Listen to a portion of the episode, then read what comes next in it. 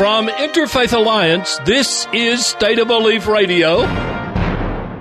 I'm your host, Reverend Welton Gaddy, broadcasting this week from Monroe, Louisiana. This program is made possible in great part by the generous support of you, our listeners. Now, I know I say that every time we come on the air, but it's not a perfunctory statement. We're very grateful for your support. We need your support. Today, as the world around us changes in unsettling and unexpected ways, it's more important than ever to provide this platform for thoughtful, respectful dialogue and voices that all too often go unheard. For more information on how you can keep this show on the air, please visit stateofbelief.com. That's stateofbelief.com. On our interfaith calendar, June 25th through 26th bring the Muslim observance of Eid al Fitr, marking the end of the holy month of Ramadan. Now, here's what's coming up this week on State of Belief Radio. No sharp edges. Be careful of mankind, Diana.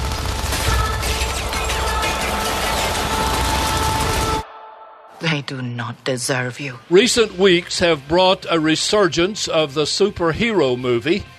Wonder Woman set a new opening weekend record for a film with female director Patty Jenkins. Israeli born actor Gal Gadot plays the role Lynda Carter made ubiquitous in the 70s. Uh, maybe it's how uncertain everything in the world seems to be right now. But this year has already seen several major superhero releases, and everything from Spider Man to the Justice League are still ahead. All of this made me think back 10 years to a memorable interview I had with Rabbi Simcha Weinstein. Dubbed the comic book rabbi, he had just published a book titled Up, Up, and Oy Vey and it seems timely to revisit that conversation on this week's show. You're one of the sorriest church members I have. You're not worth 15 cents. And he don't even know where he belongs, and you don't even know where you belong. Reports earlier this month revealed an unexpected drop in the membership of the politically powerful Southern Baptist Convention. Contrary to conventional wisdom, the dogmatic and exclusionary denomination has lost some 1 million members in the past decade. On this week's show, we'll look at this phenomenon with progressive theologian Dr. Diana Butler Bass. But first, Donald Trump, a pro Christian American resurgence, and an upcoming amends to the papacy or Vatican are all fulfillment of end times Bible prophecy. Here at the intersection of religion, government, and politics, we've spent a good bit of time pondering the unlikely alliance of Donald Trump and conservative Christians. Uh, more than one knowledgeable guest has posited that evangelicals had reached a craving for political power that overcame any religious convictions. While that may be true for many, it still felt like a partial explanation for us.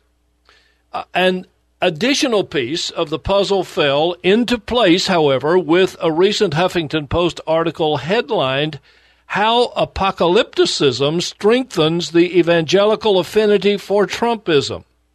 No, that word's not easy to say but it offers a theological underpinning for what we've seen taking place.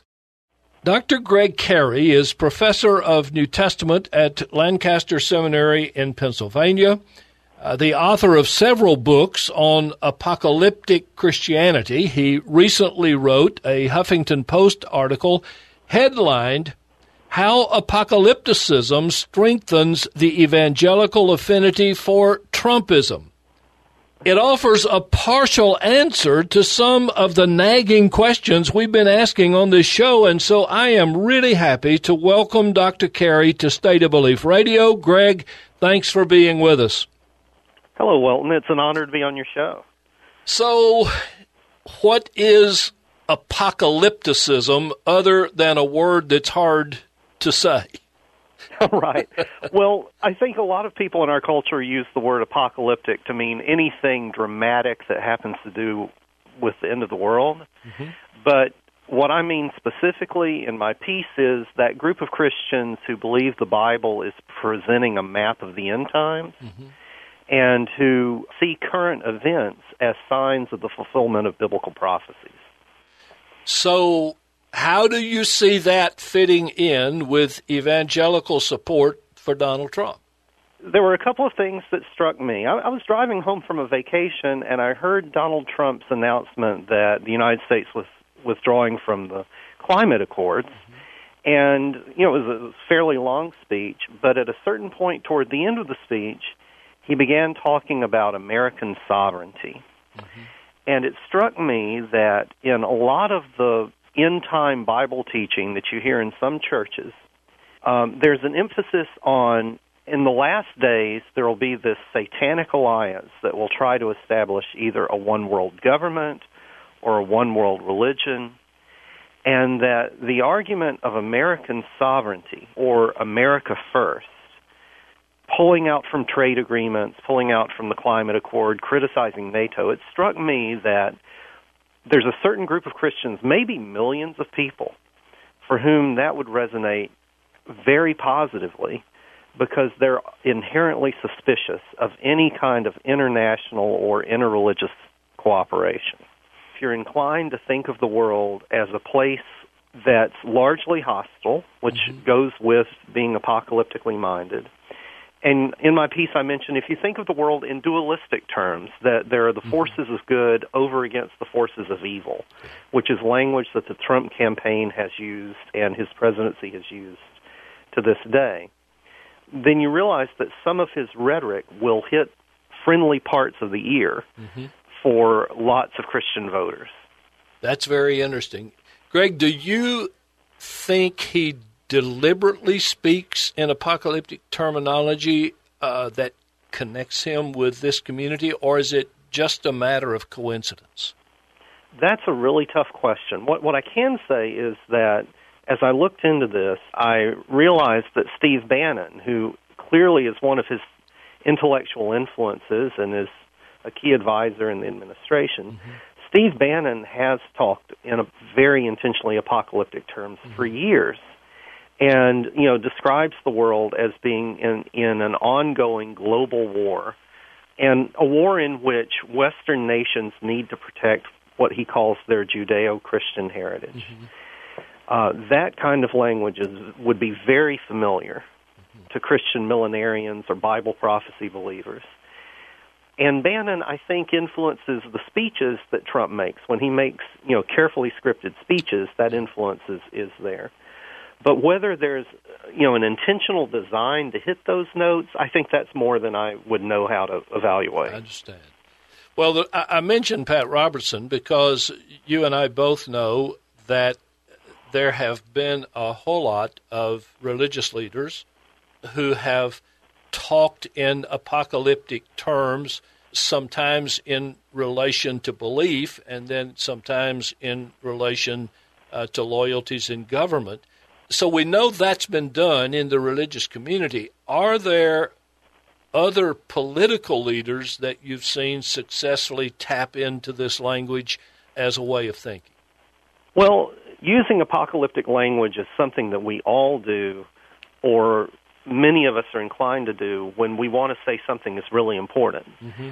So, for example, I'm very concerned about climate change, mm-hmm. and I'm concerned with the potential that climate change could create down the road in several decades enormous chaos, the kind that you would think about when you think about a Mad Max movie. Mm-hmm. When I use that language, I'm using apocalyptic language, right? And so when we when we all talk about some great threat, that's language that we can go to. I think that what's really unique is if you looked at the uh, Republican primaries, early on, the three candidates who separated themselves from the rest were Trump, Ted Cruz, and Carson. Mm-hmm. And they all used that kind of language. The other candidates weren't as likely to do it.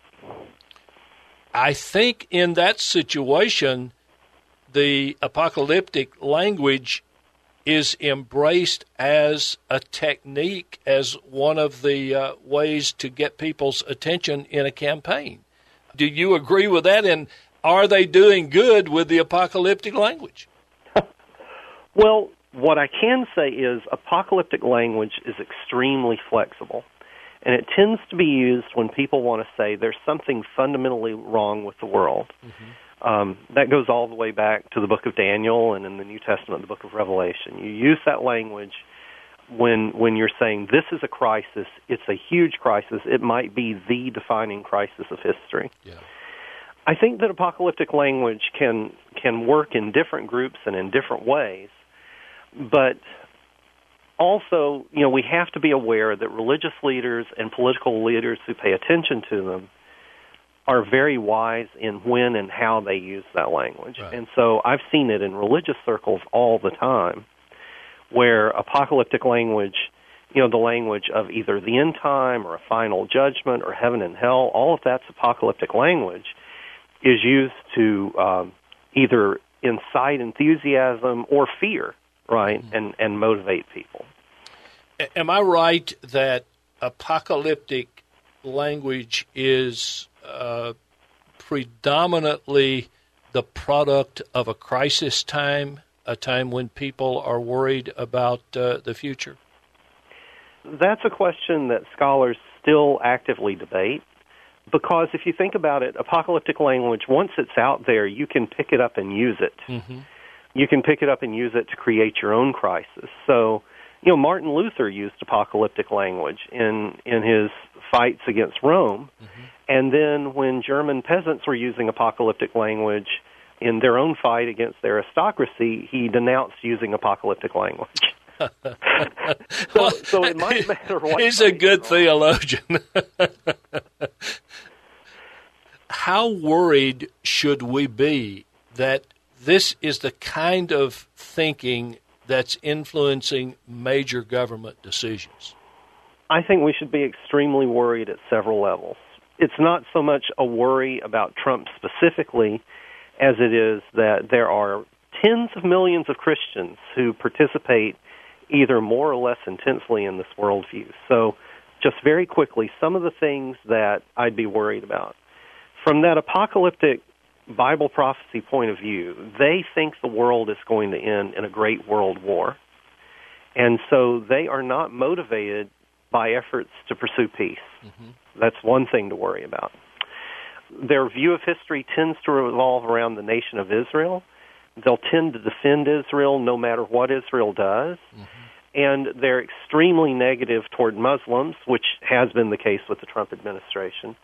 And so um, we need to be concerned about their their influence on policy in the Middle East. They don't care about resolving issues like climate change either. So war and climate change are two issues where their outlook will lead them to inaction.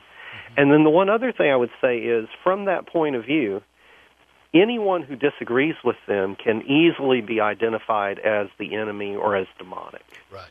So, for example, um, recently when the new congressional representative from Montana punched a reporter at his election celebration speech, he mentioned that story, and I heard a woman in the crowd cry out, "You're forgiven." Hmm. But when somebody on the other side commits an offense, right, yeah. uh, that forgiveness isn't as forthcoming. Yeah. So I think war, climate change, and that tendency to divide people into good and evil and demonize those you disagree with are things we should all be concerned about. It's inspirational and uh, energy giving if you think you're combating the Antichrist. And so if you name that evil, you have almost an end justifies the means to responding to that.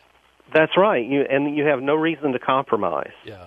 Right. No reason to trust that the other person is is representing their good faith point of view.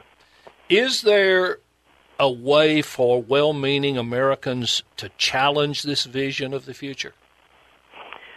You know, lots of biblical scholars have been working on this, not just in scholarship, but also trying to write in public venues and teach in churches. Mm-hmm.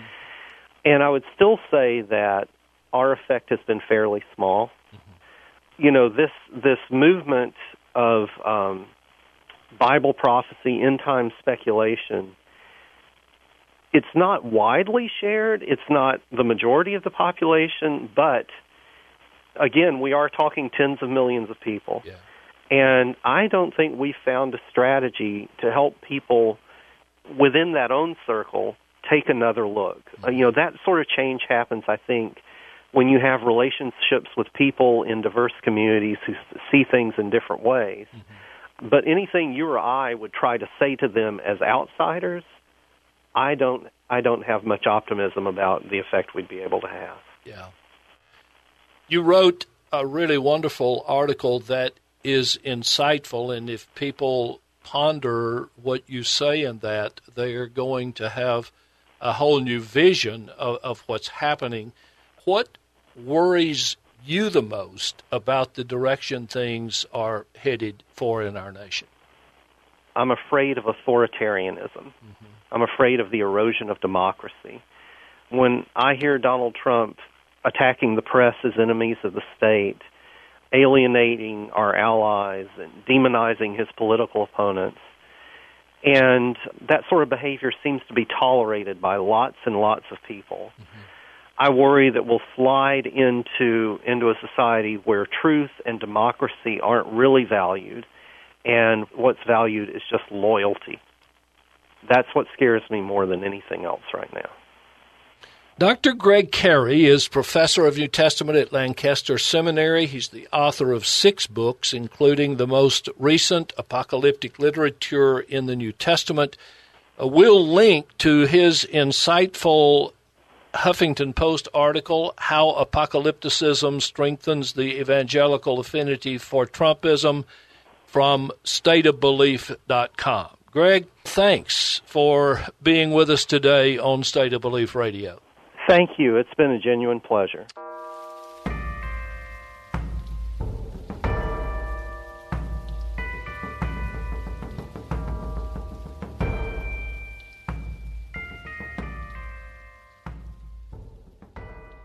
It was way back in 2012 that uh, we hosted a civil on air debate between progressive theologian and author Dr. Diana Butler Bass and conservative New York Times columnist Ross Douthat.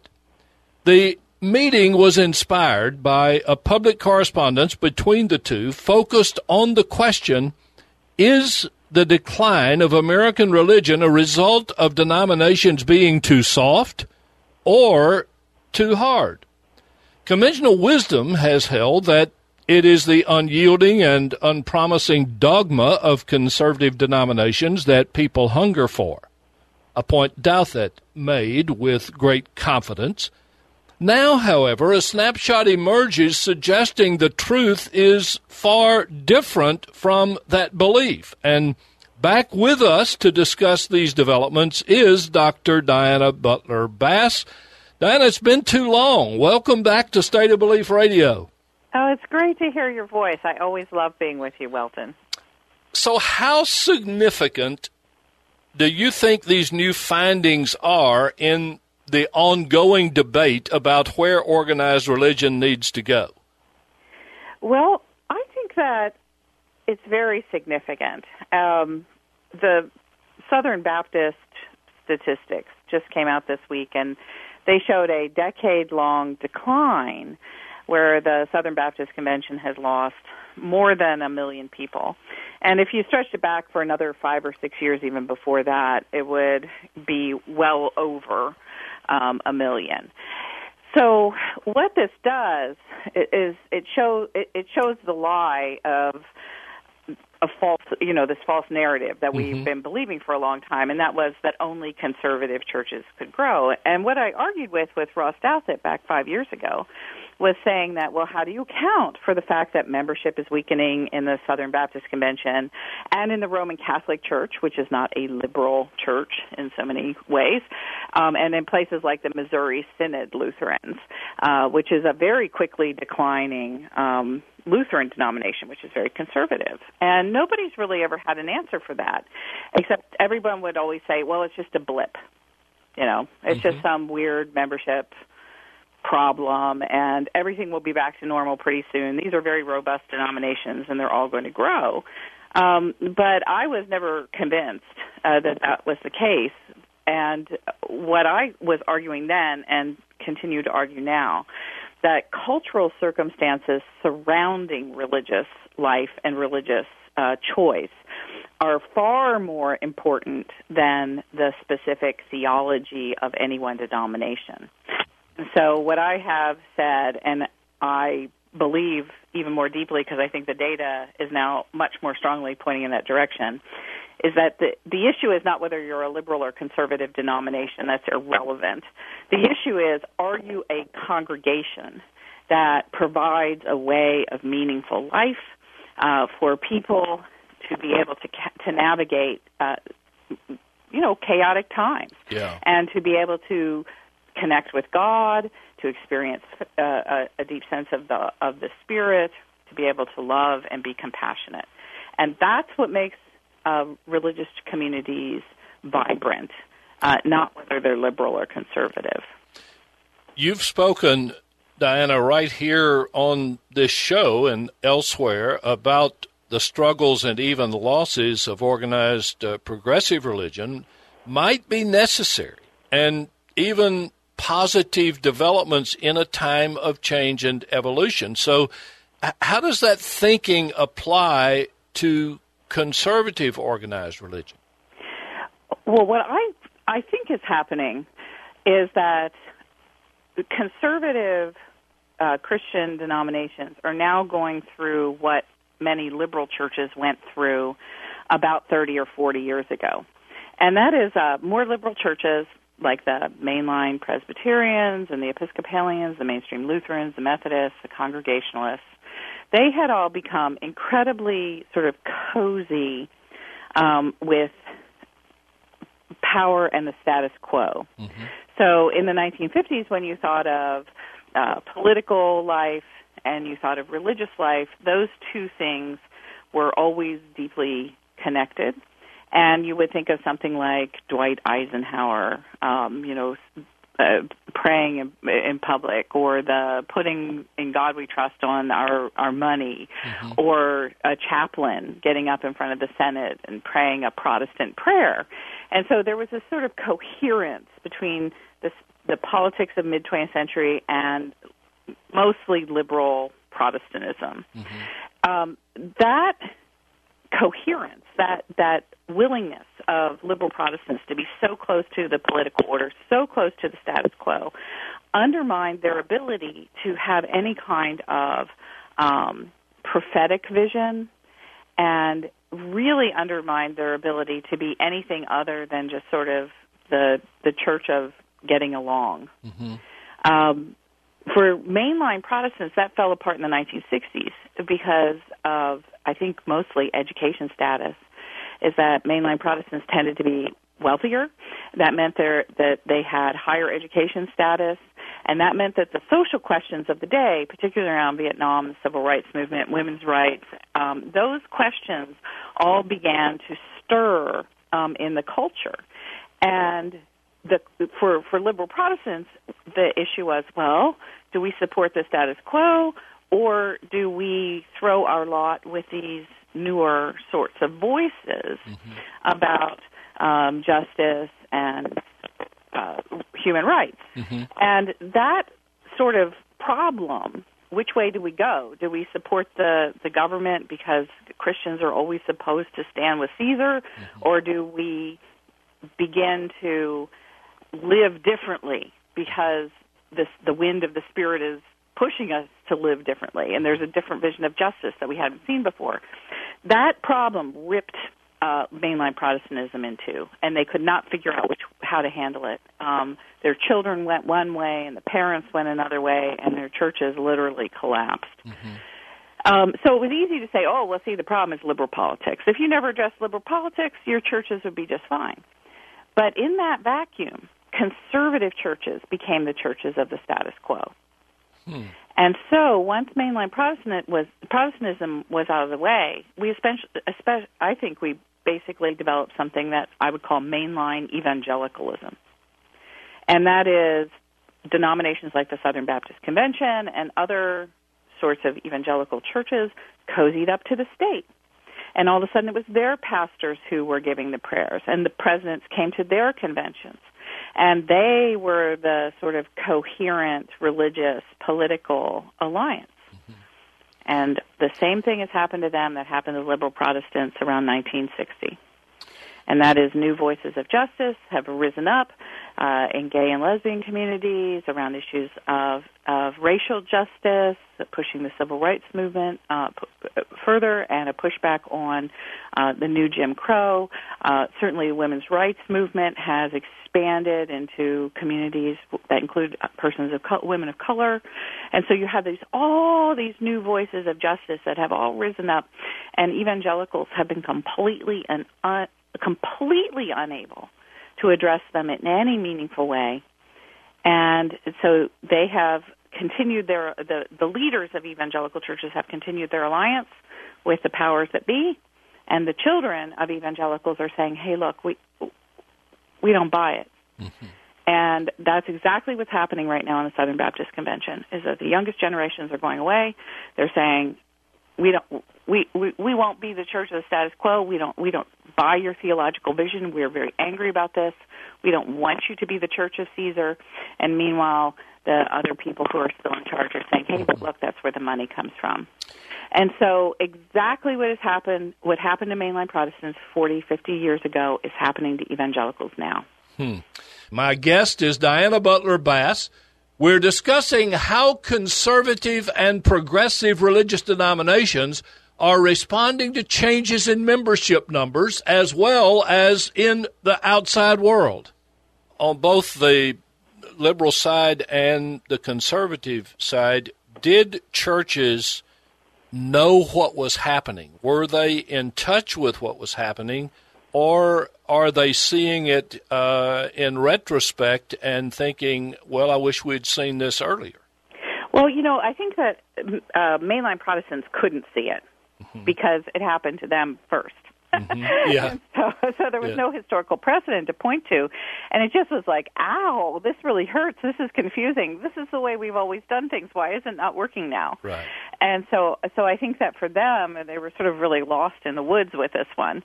Um, but the but evangelical Protestants, having the historical precedent, should have seen mm-hmm. what was coming. Yeah. And they have ignored it. Yeah. Are there lessons that go beyond dogma that you think all organized religion can learn from what you just described? Um, well, you know, I think some people would hear my my analysis and say, "Well, that just means the church should stay away from politics." Um, what I what I think is the deeper lesson, and I don't I don't believe that the church can stay away from politics. I yeah. believe the gospel um, and I think most religions have an inherent kind of political visions, right. um, and and those those always need to be part of a vibrant faith of any sort.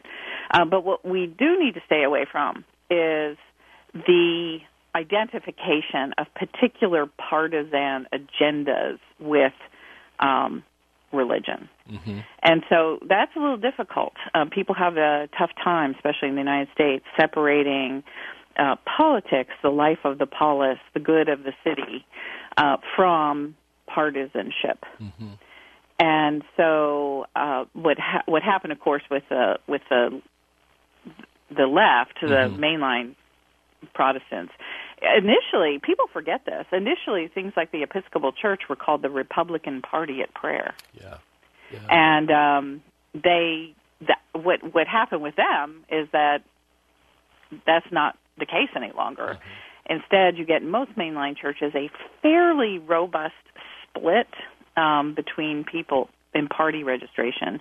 There are still plenty of people mostly the older generations who are Republicans in mainline denominations, but there are lots of people who are independents and there are lots of people who are Democrats. And so mainline denominations tend to have a very, very broad range of political identification, um, whereas um, evangelical denominations are now the Republican Party at prayer. Yeah. And so again, it's almost like the Southern Baptist Convention just said, "Hey, look, we're going to be Episcopalians." they would hate to hear me say that. Yes, they would. but we're going to be the Episcopalians of the 1950s, and you know it didn't it didn't work for Episcopalians in the 1950s. And the lesson that the Episcopal Church learned, I think, was that. Um, that kind of rigid partisanship when it closes out voices of prophetic um, power and when it closes out possibilities of the renewal of the church, um, that that's very dangerous, and that the church has to be a far more um, responsive um, entity to the way in which the wind of God is blowing.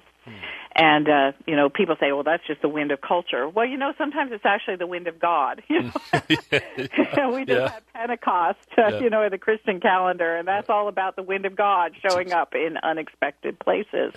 And that's a part of the story of Christian Christian faith is that the wind shows up um, and changes people when you least expect it. And so, uh, you know, denominational structures don't like the wind. You know, they like yeah. They like order.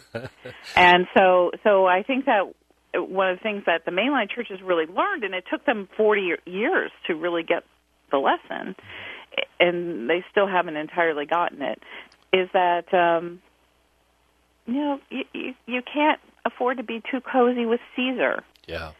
And that you really do have to have a sort of a fluidity and an openness uh, to however and wherever the word is speaking in our own day. Yeah. And that's very hard for institutional religions, but I think I, I really do see that in many of the mainline churches, and I work with all of them all the time. Mm-hmm. Um, there is far more openness to uh, the possibilities of change and transformation than probably there have been in the last half century. Mm.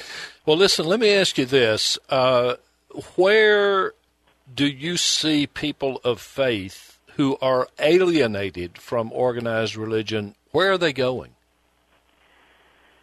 Well, that's still that's still up for grabs, um, because the quadrant of people who are leaving religion behind, it, it appears that the largest exoduses states are happening out of conservative churches. Um, there are still people who are leaving mainline churches, but when you dig a little deeper into the data, it's mostly because mainline churches um, are older, mm-hmm. and a lot of the leaving of mainline churches is due to death. Mm-hmm. Um, I know pastors in mainline churches that celebrate, you know, 30 or 40 funerals a year and maybe two baptisms. Right. right. And and so there's a demographic sort of thing that is going on that's very powerful. So when you see people, quote unquote, leaving the main line, that means they're just going to go see Jesus face to face.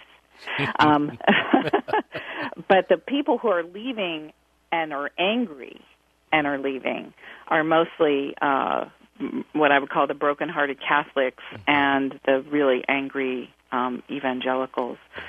And um, where the disenchanted and angry evangelicals and the broken-hearted Catholics wind up is anybody's guess at this point in time. Right now, they're they're floating.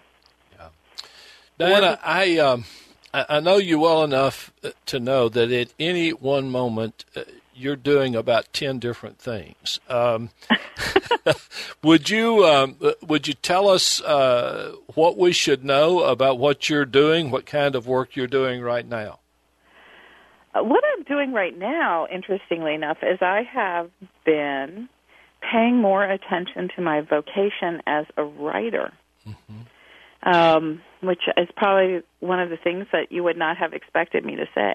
Yeah. but uh, you know, I've I've spent the last almost 20 years uh, working with congregations and denominations, trying to help them to understand the future.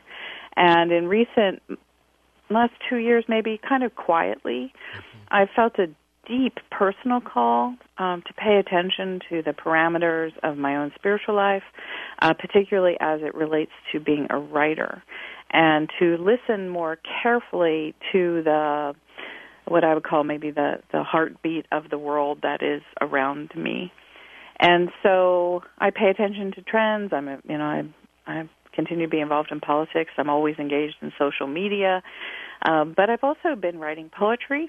Mm. I have been reading a lot of poetry. I've been just now beginning the process of speaking at more writers' workshops and helping mm. people to connect with the beauty and the power of words.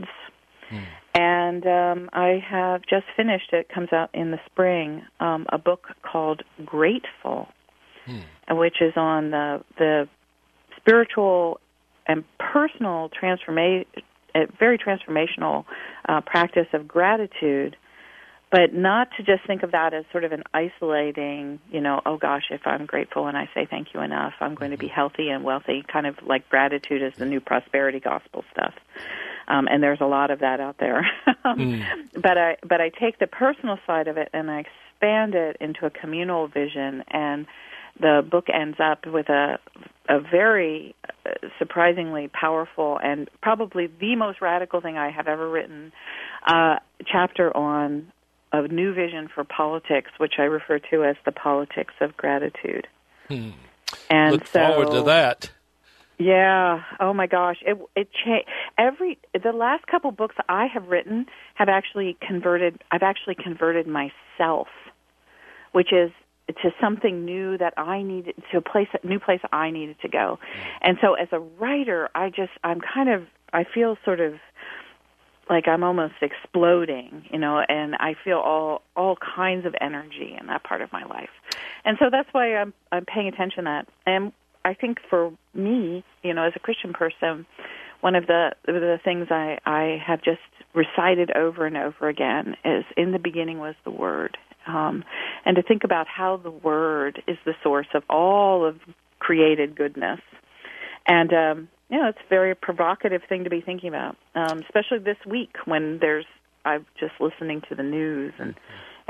all the commentators are all agitated because oh there's there's so many words in the culture and so many words have have led to this terrible shooting in Alexandria you know and it's like well you know it's not really words. It, it, words are words are powerful yes. Um, and words create realities but it's not all words that lead us to that kind of negative thing. Um, you know it's what i what i sometimes think of it now as the anti word hmm.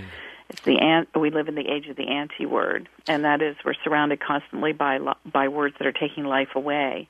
So words are not the problem. As a matter of fact we need more be- we need more words but what we need are words that will limit the effects of the anti-word. And so, so that's what I'm doing right now. I, and I say, I bet that's a little surprising to you. Well, a little bit, but I know uh, that that just shows your flexibility and the way that you're sensitive to what's going on, not only in the world, but in your life as well. Dr. Diana Butler Bass is an independent scholar of religion, a historian, and a prolific writer. Diana is the author of numerous books. She just told you about one that's coming out. Her latest book is titled Grounded Finding God in the World, a Spiritual Revolution.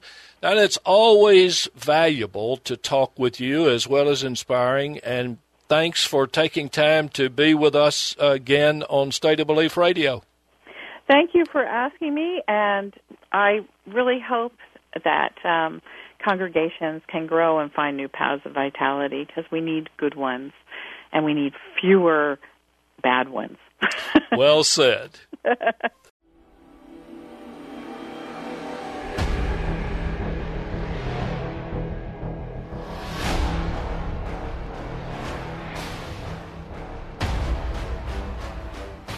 Last week we talked about how Lebanon has banned screenings of the worldwide hit movie Wonder Woman because the star is Israeli and completed compulsory military service in that country.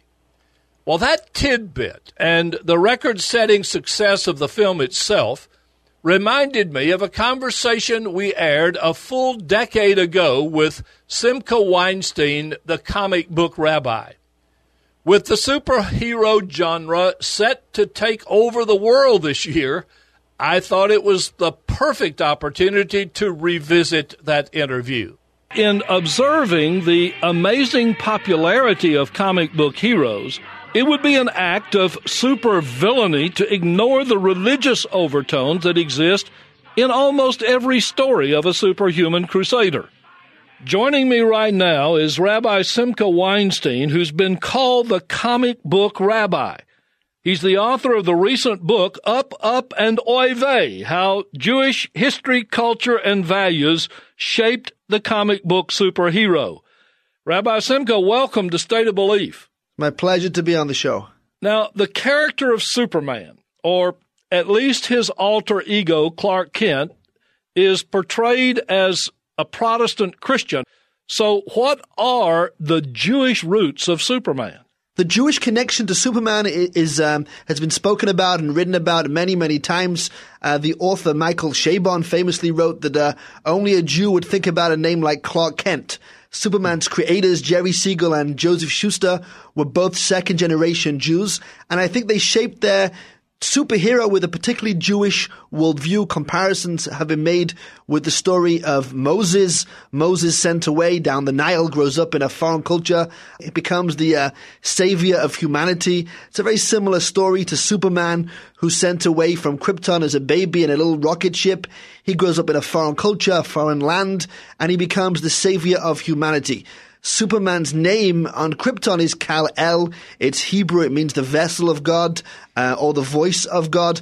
And it also mirrors the situation for many real life Jews back in the late 30s when Superman first came out. The life for Jews in the old country in Germany was literally imploding. Many Jewish children were sent away on the kinder transports to grow up in safety with families in England. Um, the Jewish connection was it conscious? Was it subconscious? Uh, clearly, Jews are not superheroes, and superheroes are not Jews. But I think they tapped into their own tradition when creating this wonderful uh, archetypal character. Rabbi Simcha, why have so many of the superheroes sprung from the creative minds of Jewish people? The answer is actually very simple and it's very poignant. In the late 30s, it was a very anti Semitic time in American history. Uh, many Jews were barred from Ivy League schools, country clubs, even entire neighborhoods had a quota on the number of Jews allowed. Uh, Jews that had serious artistic aspirations were barred from many industries the comic book was in its infancy. It was the lowest uh, rung on the ladder of artistic integrity, and was a very easy industry for Jews to get into and to progress within.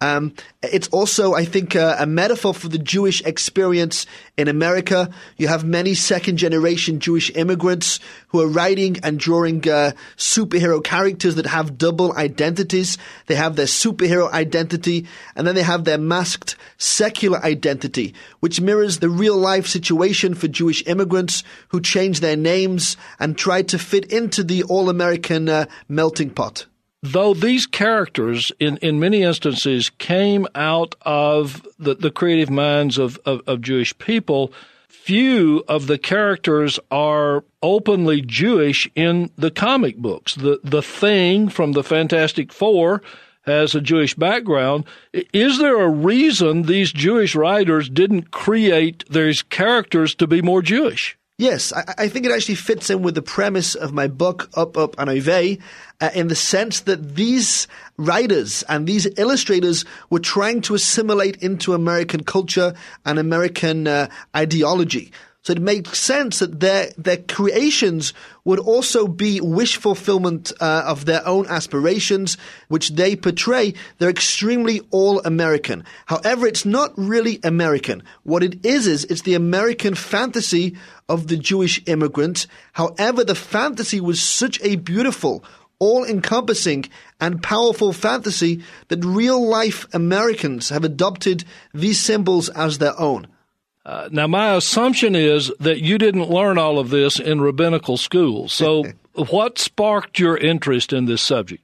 I'm the rabbi of Pratt Institute, a, a very uh, well established art school. When I first became rabbi, you know, I came onto campus, I spoke to students about the traditional Jewish laws. We spoke about the Sabbath. We spoke about kosher. We spoke about the holidays. And the student said, Hey, Rabbi, you know, uh, you're a cool guy. We like you, but this stuff, it's not a part of our life It's just not something that we want to implement. So then I realized, hey, I went to art school. I have a background in the arts. I started talking about Batman and Superman and Spider-Man. Suddenly the students were excited and it was a, a message that I could give over in a medium which they could understand. Now, one last question, and it's not profound, but uh, tell me about your Superman cufflinks that you're wearing. These cufflinks were actually a present from my neighbor Eric. We thank you. Uh, uh, and just to uh, end off with, with a superhero theme, um, Spider Man has always been my favorite superhero. Because Spider Man has this very Jewish dichotomy. On the one hand, he can fly through Manhattan and save the whole world. On the other hand, he's a neb, he's neurotic, he can't get a job, can't get a girlfriend, he struggles, and as a Jew, I think that's something all of us can relate to. He's been called Seinfeld with webbing.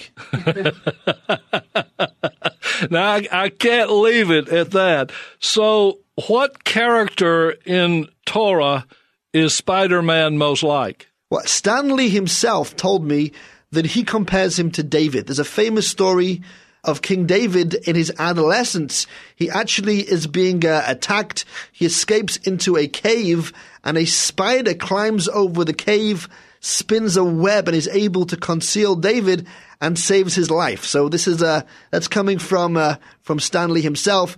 Personally, I think he's more of a Woody Allen, uh, Jewish, uh, neurotic, um, nebbish character who has this sort of a biblical tradition and mystical spark inside of him to do good and save the world. Rabbi Simcha Weinstein, it's been a delight having you on. Thanks for joining us on State of Belief. Anytime. The pleasure is all mine.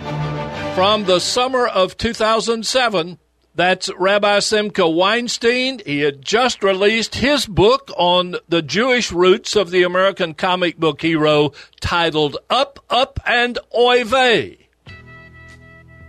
Well, that's all the time we have for this week's show.